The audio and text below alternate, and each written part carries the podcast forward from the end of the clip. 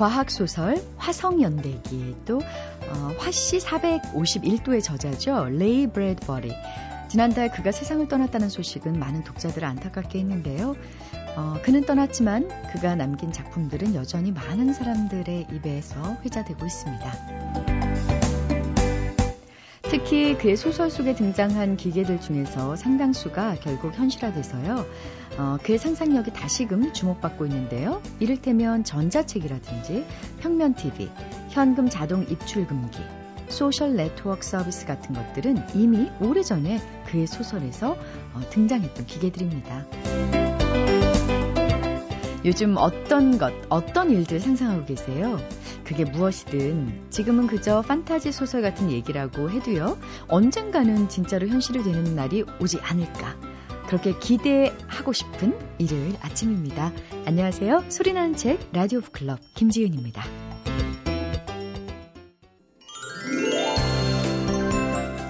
요즘 장동건, 김하늘 씨가 나오는 모 드라마에서 가끔씩 노출되고 있는 책이 신간이 아닌데도 다시 판매 부수가 늘고 있다고 하죠.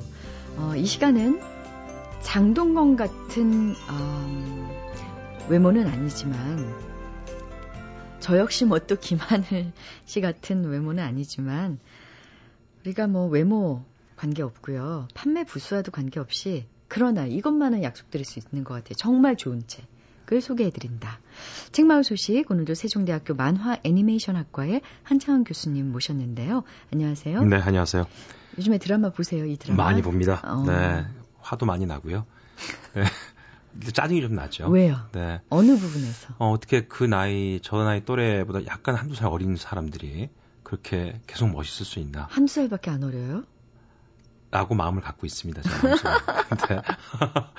또 집에 있는 사람은 드라마 내용은 관계없이 그냥 좋다고 보고 있는 거 보고 물어보면 내용을 잘 모르는 것 같아요. 그냥 비주얼이 되니까.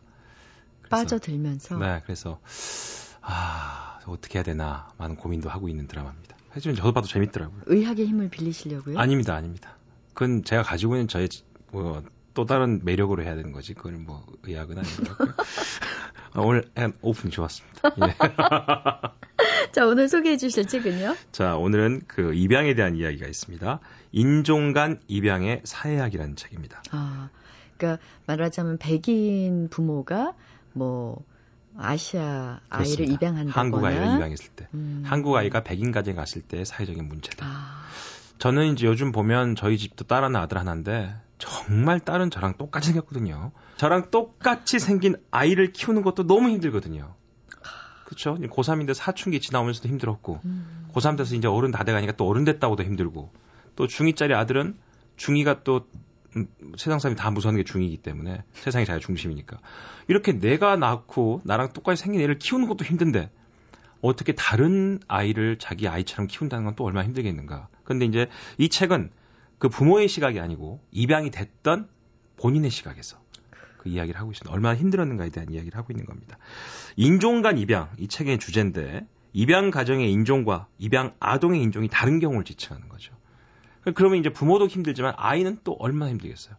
크면서 자기 부모가 자랑 똑같다는 걸 알고서 애들은 안심이 돼야 되는데 사춘기 때 그게 아니기 때문에 방황을 하게 된다는 거죠. 음, 근데 이제 부모로 대표되지만 결국 부모가 사는 사회, 네. 국가로 편입된다는 얘기잖아요. 그렇습니다. 사회적 편입. 네. 네. 그렇게 되면 자기 외에는 모두 이방인이고 음. 어떻게 보면 그들 눈에도 이방인으로 볼 그렇죠. 수밖에 없을 텐데. 본인이 본인이 이방인으로 보는 겁니다. 음. 그게 가장 큰 문제인데 입양이 입양 삼자를 입양 삼자라는 건 친생부모, 그렇죠? 입양 부모, 입양인, 그러니까 뛰어넘는 거대한 사회 권력이 나온 현상이고 그로 인한 고통을 입양인 자신들 외엔 누구도 이해하지 못한다는 사실을 성인이 돼버린 입양인의 아. 저술과 예술 작품을 통해서 정리한 책입니다. 주제는 30가지 주제가 되는데요. 그중에 25편이 이제 본인이 그런 경험 속에서 만드는 이야기들을 하고 있는데 가슴이 많이 아프고요. 가장 중요한 건 우리는 입양에 대한 성공 사례들만 알고 있습니다. 잘된 사례들. 그래서 백인 가정에 가서 더 좋은 교육, 교육을 받고 더 좋은 어, 성과를 내 가지고 미국 사회, 서양 사회 주도권, 그 기득권 세력들의 또 다른 성공 사례로 남아 있는 사람들만 보기 때문에 입양의 긍정적인 면만 보고 있는데 얼마나 많은 부정적인 면이 있는지 또 적응하지 못해서 그 사람들이 갈던 사회적 문제는 뭐가 있는지 이런 것들을 얘기를 하고 있고요. 또 하나는 결론적으로 이 책을 보고 있으면 느끼는 거는 사회 부적응자의 얘기도 아니고 실패한 사람들도 얘기가 아니고요. 또 하나는 입양 부모에 대한 개인적인 원망이나 불만 토로도 아닙니다. 어, 자기가 살았던 삶에 대해서 털어놓고 입양에 대해서 학문적으로 접근한 자신의 행동이 자칫 그들의 입양 부모에 대한 배신이 되지 않도록 하려고 대단히 조심스럽게 쓴 글들이 대부분이어서요. 글을 읽어 나가기는 쉽지 않은 책 같습니다. 저 개인적으로는. 그렇지만 우리가 인종간 입양이 갖고 있는 문제점이나 또 대안성에 대해서 고민하기에는 적절한 책이어서 오늘 소개를 해드렸습니다. 음, 혹시 네. 어릴 때 네. 입양을 꿈꿔보신 적은 없으세요? 우리 집이 있는데 네. 내가 우리 집이 있는데 입양을 꿈꿔본 적이 없느냐? 저는 그런 경험은 없습니다. 예. 아, 그러세요? 예. 그런데 이제 제가 입양을 한번 해볼까? 라고 음. 생각을 한 적은 있습니다. 네. 왜냐면 이제 애들이 다 커버리니까 그 조금 했을 때 아이들이 갖고 있었던 그 예쁜 거 이런 것들이 아 나도 그러면은 여유가 있다면 한두 명은 입양을 해서 나도 우리 아이처럼 또 키워서 사회에 적응할 수 있 는 능력 있는 아이들이 그런 사랑을 못 받아서 힘들다면 좀 도움을 줄 수 있지 않겠나 음. 생각을 해서 말 꺼냈다가 혼났습니다. 누구한테요? 그 집에 있는 분들한테 네. 아이들한테도 아내한테도 힘든 건 뭐냐면 이게 그냥 무책임하게 입양할 수 있는 건 아니라는 거죠. 우리가 입양하기 전에는 여러 가지 조건들이 있다며요. 가서 그 직접 집에 가서 부모의 문제들 또 부모가 맞벌이 한다고 계속 집에 안 들어오면 입양이 안 된다며요. 집에서 아이를 키울 수 있는 조건들, 경제적 문제들, 사회적 문제를 다 평가한 다음에 입양이 허가가 되는 거기 때문에 그게 쉽지 않은 문제였고 음. 제 스스로 제가 제 삶에 대해서 책임을 진다거나 열심히 한다는 의미가 없이 그냥 의지만 가지고 할 수 있는 건 입양이 아니다라는 생각을 해봅니다. 네. 자, 인종간 입양의 사회학. 좀 제목은 어렵지만은요. 이식된 삶에 대한 당사자들의 목소리. 그러니까 가장 괴로웠던 사람들은 입양이 된 아이들이라는 것. 그들의 시각으로 어, 인종간 입양의 사회학을 한번 읽어보는 것도 좋을 것 같습니다. 어, 네. 여기 지금 편집자 3인은 물론 30편의 글 중에 25편의 필자가 인종간 입양인 당사자로서 피부색에 따른 소외라 때문에 종종 폄하에 직면하며 살아오는 것과 또 살아오면서 내내 그들의 입장을 대변해줄 걸 찾지 못했다는 그런 글들의 주제성을 발견하게 되는데요. 필진들 보면은 북미의 인디언 가정 혹은 흑인 가정에서 태어나 미국 내 백인 가정으로 입양되었거나 또는 한국이나 베트남 혹은 나이지리아, 과테말라에서 출생했지만 북미와 유럽과 호주의 백인 가정에 편입되어 성장된 사례들이 다 종합되어 있습니다. 그렇군요. 그 유색 그 유색 인종이 백인 가정에 가서 어떻게 적응하며 살았는가에 대한 그 과정이 쭉 실감나게 본인의 경험으로 써 있기 때문에 함께 보시면 입양이 가지고 있는 또 다른 대안을 고민할 책이 아닌가 네. 싶습니다. 인종 간 입양의 사회학 오늘 소개해 주셨습니다. 고맙습니다. 잊혀질 뻔한 책, 놓칠 뻔한 책, 그런 아쉬운 책들을 소개해드리는 시간이죠. 뻔한 책. 이번 주에 소개해드릴 뻔한 책은요, 어, 로렌 골드스타인 크로우, 사그라 마세이라 데 로젠의 지미추 스토리입니다. 아우, 작가 이름 들어 어렵네요. 지미추 하면 구두 디자이너로 유명한 사람이잖아요. 근데 과연 지미추 스토리는 우리가 알고 있는 그 지미추가 맞는지 출판사 미래의 창 박지성 씨의 설명으로 들어보겠습니다. 해외에서는 구두로서는 대명사격으로 불리는 그런 브랜드이거든요. 근데 다른 브랜드들은 거의 최소한 100년씩의 그 역사를 바탕으로 명품 브랜드의 그 인지도를 가졌는데 굉장히 짧은 시간에 명품 브랜드로서의 인지도를 구축했거든요. 그래서 1996년도에 그 회사를 세울 때부터 지금까지 성장 스토리를 예, 담고 있는 책입니다. 주인공들이 세 명의 주인공들을 중심적으로 이야기가 풀려 나가는데 첫 번째가 이제 지미추 디자이너고 그리고 두 번째가 타마라라는 이제 사업을 벌린 여인이고 세 번째가 전문 경영인 로버트 벤스산인데 이 세 명이서 다툼도 있고 서로 협력도 하고 굉장히 정말 열정적이라는 그런 생각도 많이 갖게 되면서 이 사람들을 꼭 배워야겠다 뭐 이런 느낌보다도 딱 읽으면 빠져들어요. 한편의 그 드라마와 같은 그런 책입니다. 아, 그런 드라마 같은 성공 스토리, 특히 패션을 좋아하는 분들이라면 많은 관심을 가졌을 것 같은데 왜 이 책은 주목을 받지 못했을까요? 그 이유를 박지성 씨의 설명으로 들어보겠습니다. 아무래도 이 책이 2010년 2월에 처음 출간됐거든요. 그런데 2010년 정도만 해도 사실 지금도 국내에서는 그렇게까지 널리 알려져 있는 그런 그 브랜드라고 보기는 좀 어렵거든요. 남성들은 아무래도 그러니까 거의 잘 모르고 그 사람들한테 인지도 자체가 그렇게 많이 높질 않다 보니까 좀 알아야 또 이렇게 책도 흥미가 생기고 할 텐데 그런 점에서 좀 아쉬운 부분이 있지 않았나 그런 생각 해봅니다.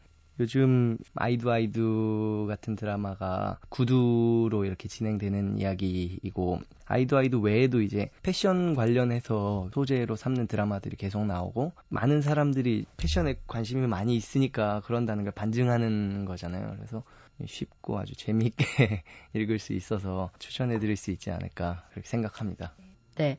하긴 남자들은 패션 브랜드에 별로 이제 여자들보다는 관심이 없는 편이니까 남자 독자들에게는 어필하기가 어려웠을 수도 있겠네요. 그리고 지미추 스토리라는 제목 때문에 혹시 패션 관련 책이 아닐까 오해하신 분들도 많으셨을 것 같은데요. 과연 어떤 분들이 읽으면 좋을 책일지 아, 박지성, 박지성 씨의 설명 마저 듣겠습니다. 보통은 새로운 거를 시도해봐라, 시도해봐라 이런 얘기 많이 하는데 그렇게 사람들이 안 하게 되잖아요. 두려워하고 아, 안될 거야 이런 생각하는데 여기에서 나오는 인물들은 정말 그냥 과감하게 이렇게 시도하는 그런 모습들에서 배울 점이 확실히 많이 있다는 그런 느낌도 들고 어떤 회사든지 그 자기 회사 브랜드 가치를 어떻게 널리 알리고 좀 더 고급화 시킬 수 있을까 이런 부분에 대해서 고민하시는 분들이라면 어, 읽어보시면 도움이 될 거라고 생각합니다. 소설 좋아하시는 분들도 저는 괜찮다고 생각이 들어요. 이게 진짜 사실들을 담은 거지만 사건이 터지고 그 사건을 해결하기 위해서 주인공들이 어떻게 이렇게 움직이는지 이런 식의 전개가 흥미롭게 이렇게 진행이 되거든요. 읽어보시면 재미와 감동을 함께 받으실 수 있을 거라 그렇게 생각합니다. MBC 라디오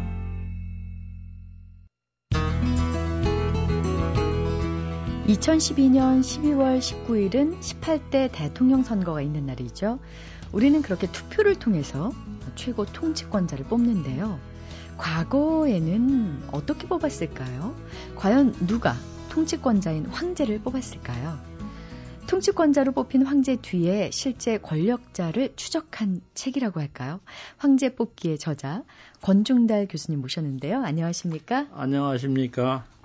아, 백발이 굉장히 멋있는데요. 그렇습니까? 네. 고맙습니다. 언제부터 그렇게? 어, 뭐, 젊어서부터 그랬습니다. 아, 한 젊... 번도 염색을 안 했으니까요. 젊었을 때부터 백발이셨어요? 한 40대 이후부터. 어, 그래요? 예. 아, 근데 참 보기 드물게 요즘에는 다들 까맣게 염색을 하고 다니시잖아요. 생긴 대로 사는 거죠. 바로 예. 그겁니다. 예. 그렇게 사시니 참 멋있어 보이시네요. 고맙습니다. 네. 현재 중앙대학교 역사학과 명예교수로 계시면서 동시에 삼화 고전 연구소 소장님으로 계신다고 프로필을 봤어요. 어, 삼화 고전 연구소는 구체적으로 어떤 고전을 연구하는 곳인지요? 음, 그는 제가 이제 개인 연구소입니다. 개인 연구소인데 에, 제가 이제 어, 대학에서 역사 교수 한 30여 년 하다가 정년을 하면서 우리나라 역사 교육이 좀 문제가 있는 거 아니겠는가. 왜 그러냐면 젊은 사람들 보고 물어보면 역사 공부하라면 골치 아프다 그래요. 외기 힘들고 사람 이름 외기 힘들고 연도 외기 네. 힘들고 그래서 이제 역사책을 안 읽는데 이제 사실 역사책이 필요 없는 건 아니죠. 반드시 필요한데 아닌데 이유가 뭐냐 이제 그런 생각을 하게 됩니다. 그래서 어 정년하면서 생각해낸 것이 이제 새로운 역사 글쓰기랄까요? 이제 그런 걸 좀 해보자. 그래서 왜 그러냐 하면 이제 그동안의 역사를 전문적으로 연구하는 교수들이 쓴 책은 좀 어렵다고 그래요, 사람들이. 표현 방법이라든지 구조라든지 이런 것이 아주 뭐 좀 고답적으로 쓴다 그럴까 이제 그래서 대중에 가까이 가기 어려웠죠. 그래서 우리나라의 역사 교육이랄까 관심이 이렇게 적은 것은 역사를 전문하는 사람들의 책임도 있다. 그 일부의 책임도 내가 져야 되지 않겠느냐. 이제 그런 생각을 하면서 좀 에, 대중에게 다가가는 역사 글쓰기랄까요? 이제 그런 걸 해보자고 시작했습니다. 네. 네. 어휴. 그 책 날개를 보니까요. 어, 1997년부터 자치 통감을 번역하셨어요. 제가 알기로 이 자치 통감이 거의 300여 권 되는 걸로 알고 있거든요. 300여 권은 아니고 네. 294권입니다. 네. 294권. 네. 다 완역하셨다고요. 그렇습니다. 원고지로 이게 뭐 이제 세보진 않았는데 네. 한 200자 원고지면 한 8만 매 될 겁니다. 아. 그래서 이제 책을 갖다 놓으면 제 키보다 높죠. 종이를 쌓아 놓으면은 세상에 네. 어떤 역사서입니까? 자치 통감은 어, 이제 우리가 쉽게 말하면 이제 동아시아사라고 볼 수 있습니다. 동아시아사. 네. 이것은 편년체로 쓴 책입니다. 편년체란 말은 역사를 쓰는 방법이 여러 가지가 있습니다. 크게 세 가지 방법인데 하나는 일기를 쓰듯이 연월 일별로 사건을 곧대곧대 난 것을 쭉 기록해 나가는 방법을 이제 편년체라고 얘기를 하고 이걸 역사 사건에 나오는 것을 분류해서 뭐 인물별로 이제 쓰는 겁니다. 황제는 황제 지낸 사람 황제 지낸 사람끼리 모아놓고 장군 지낸 사람은 장군 지낸 사람끼리 모아놓고 뭐 장사꾼은 장사꾼대로 많아놓고 이렇게 해서 이제 분류해서 써놓은 채 이걸 갖다 기전체라고 보통 얘기합니다. 아, 분류사입니다. 분류해 놓은 게 예, 기전체다. 예. 그러니까 이제 어, 그 이제 직업별로 주제별로, 주제별로 또는 뭐 이렇게 어 그다음에 이제 사, 나중에 나타난 상황이지만 이제 사건별로 쓴 책이 있습니다. 기사 본말체라고 하는 책이 있는데 그게 세 가지 방법으로 쓰는데 그 가운데 자시통감은 편년체로 쓴 겁니다. 이제 전국 시대니까 에, 시작한 것은 주나라 시대 위어랑 23년, 서기로 치면 403년입니다. 기원전.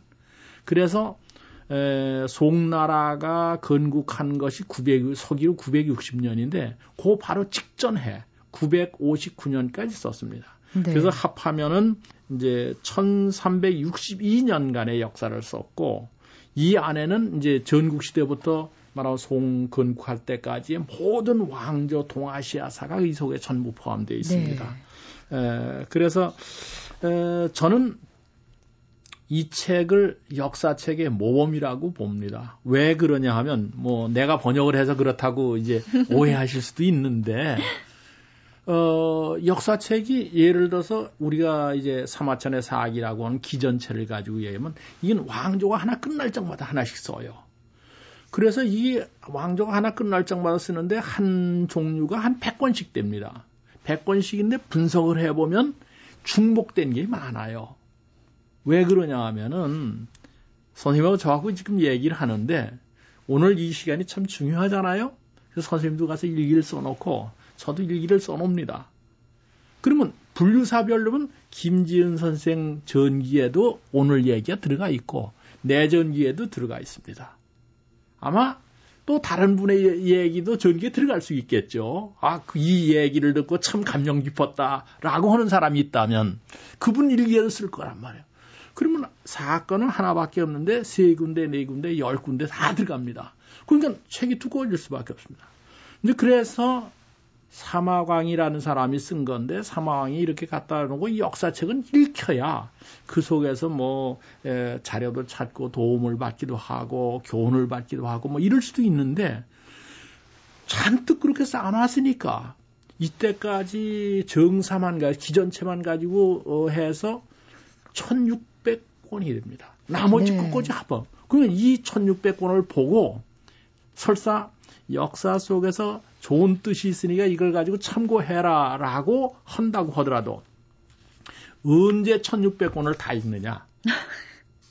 다 읽지 못하고 그냥 저거 역사다 하는 겁니다. 다시 말하면 우리가 백과전설을 갖다 서재에다 꽂아놓고 필요한 부분에서 그만 딱 찾아서 보듯이 이제 기존체는 그러한 말하면 참고용 도서밖에 안 되고 사람들이 처음부터 끝까지 읽어서 인간의 역사의 도도한 흐름을 느껴볼 수 있는 역사책이 없는 거예요.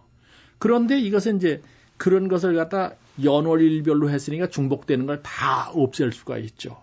분량이 줄고 따라서 이제 이것은 읽히는 역사가 됐다. 아. 그래서 제가 주장하는 것도 역사는 읽히지 않으면 소용이 없다. 아니, 소, 완전히 소용없는 건 아니겠죠. 그래도 필요한데, 그래도 많은 사람의 읽히는 역사가 되어야 한다라는 생각을 가졌습니다. 그런 점에서 본다면 이 자치통감은 제가 역사의 모험이라고 하는 이유가 이제 이해가 되실 수 어, 있을 겁니다. 네.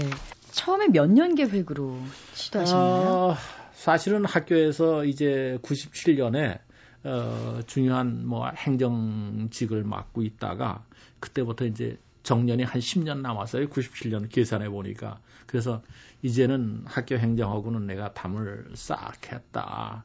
그러니까 자꾸 나오고 뭐 행정 이것저것 맡으란 얘기 하지 마라. 그렇게 선언을 하고 그러면 10년 동안 뭐 할 거냐?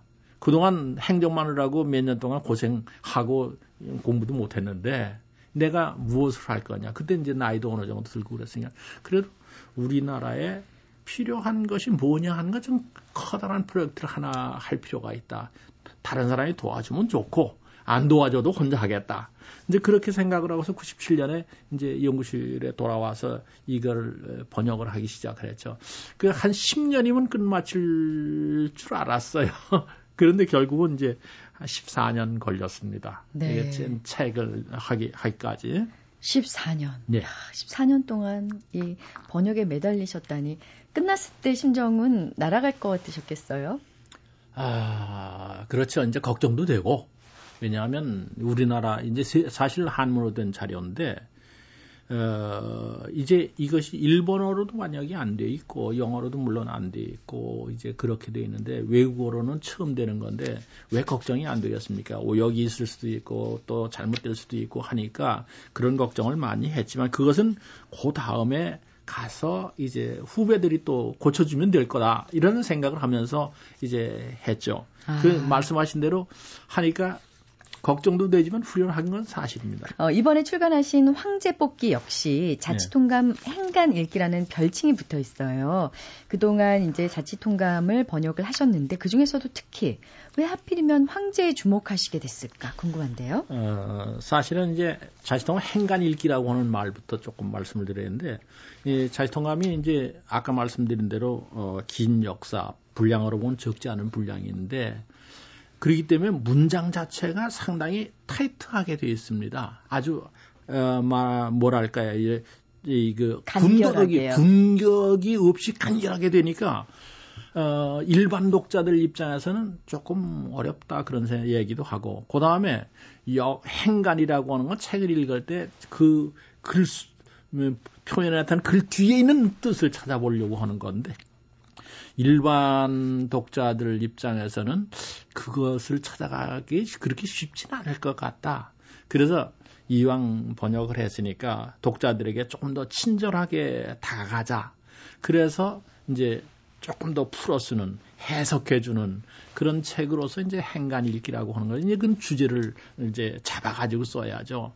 그래서 이번이 두 번째 책인데 작년 12월 달에 이제 윈남북조 시대를 위한 변명이라는 책을 썼습니다. 그것은 뭐냐면 윈남 중국의 윈남북조 시대라고 하는 게 참 혼란의 시대, 뭐그 복잡한 시대 이렇게 하는데 거기에는 비인륜적인 사건들 같은 것도 많이 나타나고 그러는데 저는 그것이 그 시대적 성격이고 이유가 있다. 이제 그런 얘기를 독자들에게 해준 거고 네. 이번에 이제 질문하신 걸 이제 대답을 해야 음, 되는데 네. 에, 이번에 황제 뽑기는 사실은 이게 세 번째 음, 책으로 구상을 했었어요. 어, 사실은 두 번째 책은 이제 다른 책을 좀 쓰려고 그랬는데 어, 작년 뭐 역사 때 이제 어, 가서 뭐 교수들끼리 앉아서 이런저런 얘기를 하는데 금년이 이제 대선도 있고 총선도 있고 총선은 이미 끝났습니다만 있고 한데 어, 이제 누가 어떻게 될 거냐 하는 문제 그냥 그냥 저 그냥 잡담식으로 이제 얘기를 이제 하면서 그 시점이 있으니까 중국에서 황제가 어떻게 뽑혀지느냐 하는 문제를 그 이제 검토를 해보자.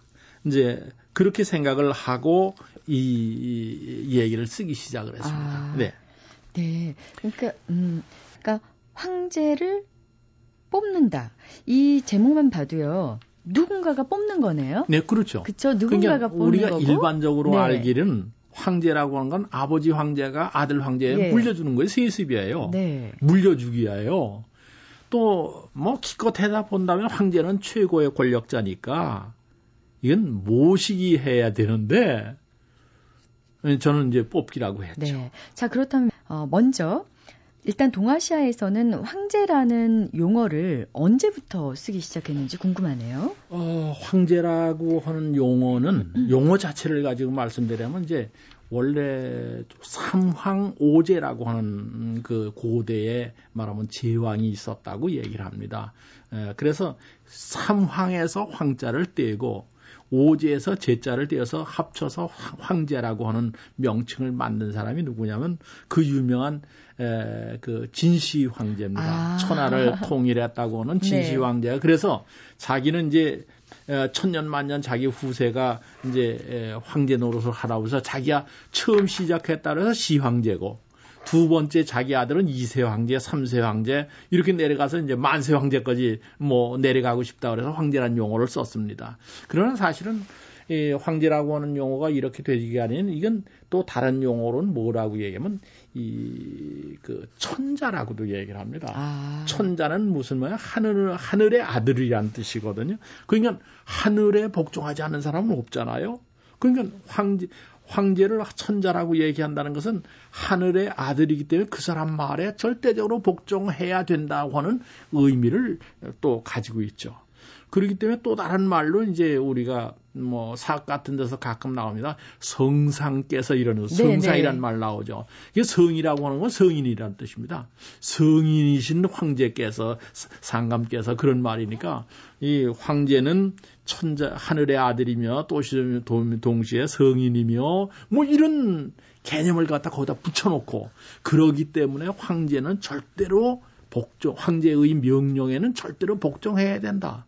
그렇게 일단 정해놓고 그것이 최고의 통치자죠. 그래서 이걸 가지고 천하를 통치하려고 해놓은 제도가 바로 황제 제도라고 이제 볼 수 있겠죠. 그런데요, 그렇게 네. 절대적인 권력을 가진 황제가 자기 아들에게 황제 자리를 물려 주는 게 당연할 텐데 어째서 이 책은 제목이 황제 뽑기일까요?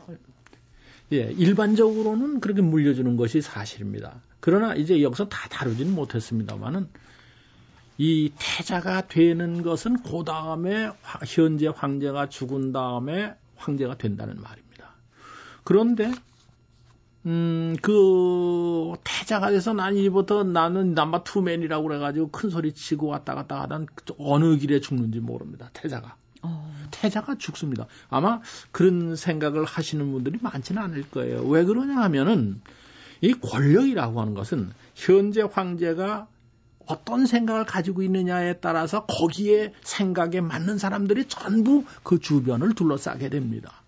그리고 그 다음에 만약에 태자가 등장했을 때 그 아버지하고 성격이 다르다는가 정책이 다르다는가 방향이 달랐을 때 자기들은 그 자리에서 다 fire 되는 겁니다.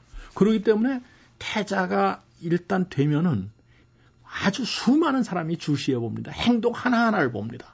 그래서 그 황, 그 태자가 나중에 황제가 됐을 때 자기가 말하면 fire 될 가능성이 있다고 할 때는 여지없이 모함하고 뭐 여러 가지 방법을 끌어내립니다. 해서 제거하는군요. 그 제거하는 방법이 여러 가지가 있습니다. 아주 여러 가지인데 아주 가장 심한 그 방법 가운데 예가 하나 있는데 그게 뭐냐면 그 한 무제의 아들이 유고라고 하는 사람이 태자로 있었는데 아버지는 엄형주의로 어, 아주 굉장히 형벌을 다해서 통치를 했는데 이 사람은 유교 공부해가지고 난 인자하게 다스리겠다. 이런 얘기를 해요. 그 때문에 엄형주의에 찬성하는 그런 신하들이 이걸 그 모함을 합니다. 그래서 유명한 이제 무고의 화라고 하는 걸 일으켜 가지고 태자가 반란을 일으켰다 그래서 태자를 잡아 죽입니다. 네. 음, 그러니까 뭐 그것뿐만 아니에요. 그렇기 때문에 황 태자가 됐다고 하면 태자가 되는 날부터 태자는 포커페이스가 돼야 돼요. 네. 완전히 나는 뭐 정치 모르고 그저 아버지한테 그저 효도나 잘하겠습니다 하는 태도를 보여야 됩니다. 그렇군요. 예.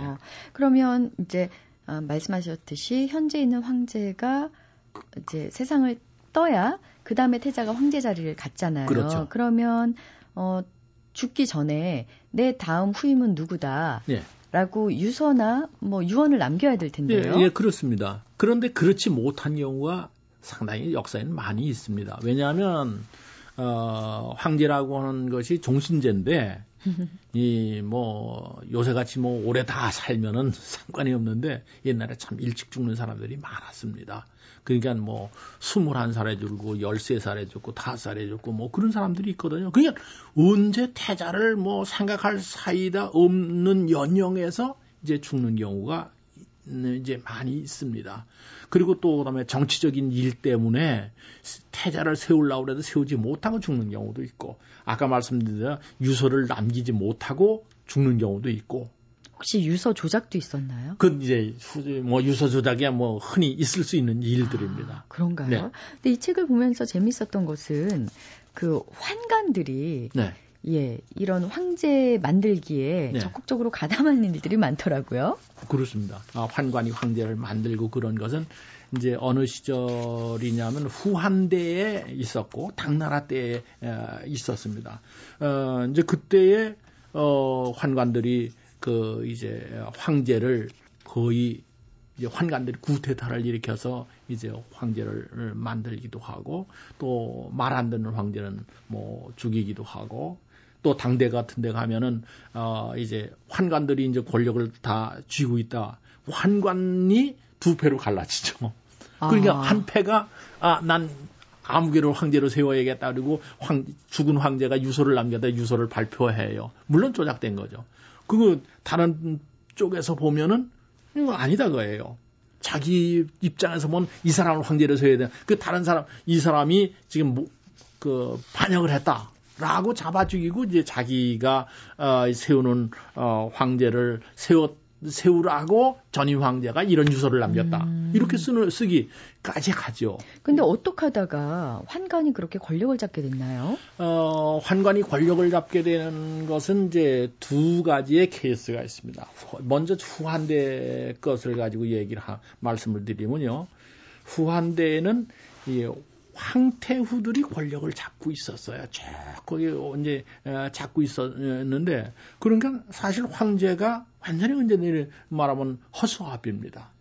허수아비고 권력을 실제로 쥐는 건 황태후하고 그 외척들이죠. 그래 이제 그 이제 양기라고 하는 사람이 양신의 외척이 있었을 때인데 그 양태후가 어, 하여튼 무리를 해가지고 자기의 제부를 갖다 물론 유십니다마는 제부를 갖다 황제로 했어요. 그것도 무리가 있는데 어쨌거나 이제 황태 이 양태후가 죽었습니다. 그리고 양기가 있는데 황제 유지라고 하는 사람이 가만히 생각을 해보니까 자기 황제라도 완전히 이건 뭐 황태후가 있을 때야 뭐 내가 참 어쨌든 어머니라고 모시고 뭐 하여간 뭐 하니까 내가 그냥 뭐 죽은 듯이 있었지만은 이 이럴 수가 있느냐. 그래가지고 양기라고는 외척을 치려고 그러니까 힘이 없는 거예요. 자기 주변에 사람이 아무도 없어요. 그래서 어떻게 했냐면 제일 그 환관 가운데 그 이제 뭐 밖에 가서 나무나 자르고 뭐 이런 사람을 갖다가 살살 불러서 이 모의를 하고 그래가지고 외척을 잡아 죽입니다. 예, 고전에도 물론 환관들이 이제 구태타를 일으키는 일도 있고 그래서 이제 그런 에, 말하면 업적을 세우는 바람에 황제가 어, 이제 환관들한테 꼼짝 못하게 되는 아. 그런 경우 있죠. 그리고 이제 두 번째 당나라 때는 어떤 경우냐면 이 알록산에 난이 난 다음에 이제 혼란해지니까 이 지방에 군권을 쥐고 있는 사람들이 많아요. 그 황제가 이 군권을 쥐고 있는 지방 절도사를 갖다가 어떻게 뭐 그 할 수가 없어요. 그래서 자기가 가장 믿거라 하는 사람이 환관이니까 환관에게 어떤 명령을 내려면 이런 명령을 내립니다.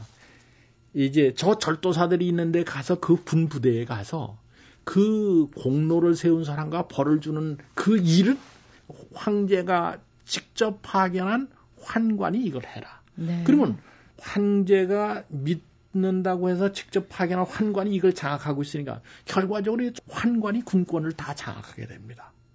그러니까 이제 그 다음에는 이제 말하면 황제가 이제 환관의 어, 그 계급은 점점 더 높이 해줄 수밖에 없고 그렇게 되면 어, 환관을 황제가 컨트롤할 방법이 없어요. 맨 처음에는 예. 맨 처음에는 자기가 신복이라고 해서 믿었는데 이것이 점점 힘이 자라니까 황제가 환관에게 휘둘리는 거예요.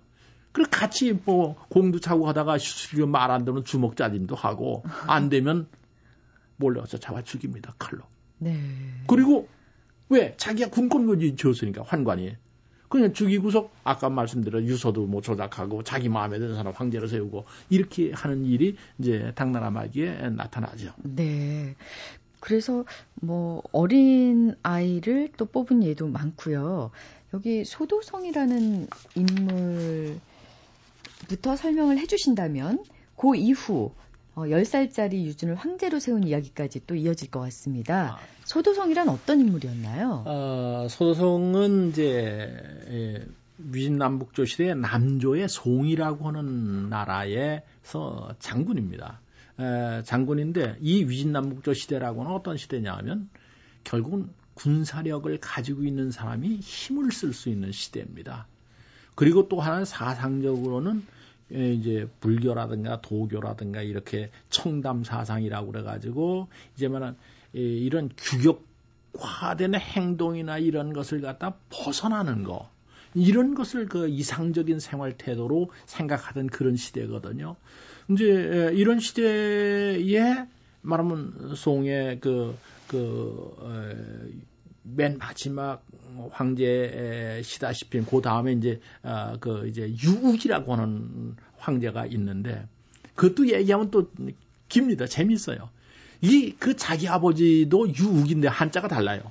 육인데 아기를 못 낳는 자기 아버지는 아기예요. 그래서 말하자면 다른 사람의 아기를 갖다 어, 자기 아들이라고 이렇게 해서 세운 아. 것이 이제 유욱이라는데 그런데 황제 입장에서 보면 어떤 생각이 들 거냐 하면은 군권을 쥐고 있는 사람이 필요하긴 한데 이 사람이 언제 자기 목을 칠지 모르니까 항상 경계에 어, 눈을 그 이제 늦추지, 늦추지 않습니다. 그래서 자기 삼촌, 자기 무슨 형제, 과연 내 자리를 뺏을 만한 사람을 항상 그 관심을 갖고 있는데 그 가운데 이제 예, 유욱이라고 하는 황제 때에 소도성이라는 사람이 군권을 다 쥐고 말하면 예, 그 이제 국방을 담당하는 정도 됐으니까 이게 필요한데 겁나는 거예요. 그래서 뭐 소도성을 막 여러 차례 죽이려고 합니다.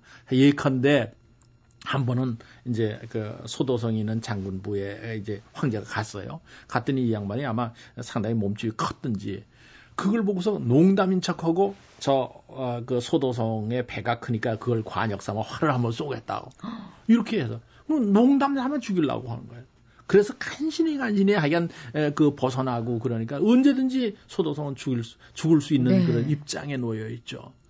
이제 그랬는데 소도성이 그때 삼공들하고 이제 구대달 좀 하자. 그러니까 이 사람들이 겁이 나서 못 하는 거예요. 그래서 그 밑에 있는 주의라고 있습니다. 그러면 황제의 옷바라지를 하는 사람이에요. 네. 그 사람과 이제 뭐 해서 이 황제를 어, 그 죽입니다. 죽이고 나서 물론 소도성에 자기 직접 죽인 건 아니죠. 그러니까 주의라고 하는 하급 관리 아닙니까? 그러니까 황제 옷 심부름하면서 옷 갖다 두고 옷 입혀주고 이런 사람인데 그 사람이 가까이서 하여간 죽였어요. 그래서 자기가 가, 자기가 이제 어, 물론 다 자기가 시키니까 자기가 가서 권력을 딱 잡고 그 다음에 가서 이제 황제를 또 누구 세워야 될 거 아니에요? 그 세워야 되는데 10살짜리 유준을 세운 거예요. 지금 말씀하신 대로 네. 유준을 세워요. 왜? 자기가 이제 뭐 이 소도성도 이거는 안 되겠다. 내가 황제가 돼야 되겠다 하는 생각을 갖는 거예요. 군권부 가졌으니까. 그러면 유욱을 죽이고 자기가 바로 황제 되는 것은 누가 보든지 좀 면이 안 쓰는 거예요. 그래서 일단 10살짜리를 세워놓고 세워놓고 한 2년 뒤에다가 다른 사람을 시켜서 야 그러지 말고 선양을 해라 선양을 해라. 그래서 자기가 선양을 봐서 제 나라를 일으키죠 세우죠. 네. 그 뭐 잘 아시지만 선양이란 말은 그 말 자체는 근사하잖아요. 네. 훌륭한 사람을 그 뽑아서 황제를 세우는 자기 아들을 세우지 않고 이제 그런 건데 에, 아이러니컬하게도 제 나라의 소도성의 후예도 그 이제 어, 소소문이라고 하는 사람, 소서업이라고 하는 사람도 똑같은 방법으로 양나라 소연에게 똑같은 상황이 됩니다. 그 소소업이 쫓겨나고 양 그 양나라의 소연이가 이제 그 동생 소소문을 세웠다. 그 사람한테 이제 선양을 받아서 양나라를 세우죠. 그러니까 이 시대는 바로 그런 시대입니다. 예, 그런 점에서 이제 에, 저는 에, 책에서 이걸 갖다 징검다리를 건너서 황제가 된다 이런 표현을 썼습니다. 그러게요. 네. 특히 이제 이 책에서 유준이 황제 자리를 내주면서 세세생생 다시는 황제로 태어나지 않기를 바란다. 이런 말을 한 것으로 이제 나와 있는데요. 근데 이제 말씀하신 대로 황제가 되는 게 행복한 거냐 아니냐 하는 문제 맨 처음에 말씀을 하셨는데 에, 그렇잖아요. 황제가 돼도 그 자기 마음대로 할 수 있는 게 하나도 없습니다. 어, 역사에서는 실제로 그렇게 황제가 됐다가 불행한 음, 마음을 표현한 게 많이 있어요. 이 가장 심한 경우에 명나라가 이자상에 반란이 나서 이제 명나라 그 숭정 황제가 이제 도망가서 죽을라고 목매달하면서 자기 딸을 안고 너는 다시 이제 황제 딸로 태어나지 마라. 네. 뭐 그런 얘기 있죠. 그다음에 이제 청나라 맨 마지막에 이제 서태후가 권력을 잡고 있을 때 광서제가 뭐 네 살인가 다섯 살 때 황제 시켰거든요. 그 스무 살 되자 말 안 듣다 죽이잖아요. 그리고 네 살짜리 부위를 셉니다. 부위는 뭐 어, 이제 영화로도 나온 얘기죠. 부위를 세요. 그 부위의 아버지가 왜 팔이면 뭐냐? 음. 황제가 된다는 것은 불행의 씨앗인데 왜 하필이면 너냐 그리고 울고 있는 그 에, 네. 일들이 있습니다. 에, 이제 그러기 때문에 에, 사람들은 황제가 좋다 좋다 하지만 사실 좋은 거냐 하는 문제는 우리가 한 번쯤 에, 생각을 네. 해볼 수 있는 겁니다. 뭐 선택할 수 있는 자리는 아니라는 느낌이 들고요. 뭐 10살이 됐던 4살이 됐던 뭐 나의 여하를 어, 막론하고 그렇게 어린 사람을 안 치려고 하는 것 자체가 굉장히 어 그것은 에, 아까 이제 서태후 말씀도 드렸습니다만은 후한대의 아주 대표적인 예죠. 그러게요. 후한대, 후한대에는요. 후한대는 이제 1대가 광무제고 2대 명제고 3대 이제부터 3대 시다 시작해 가지고 그 후에 4대부터 10대까지 거의 다 말하면 그러니까 몇 명입니까? 6명, 7명의 황제가 황제라는 명칭은 가지고 있었으되 황제권을 행사한 일은 한 번도 없다고 볼 수 있을 정도입니다.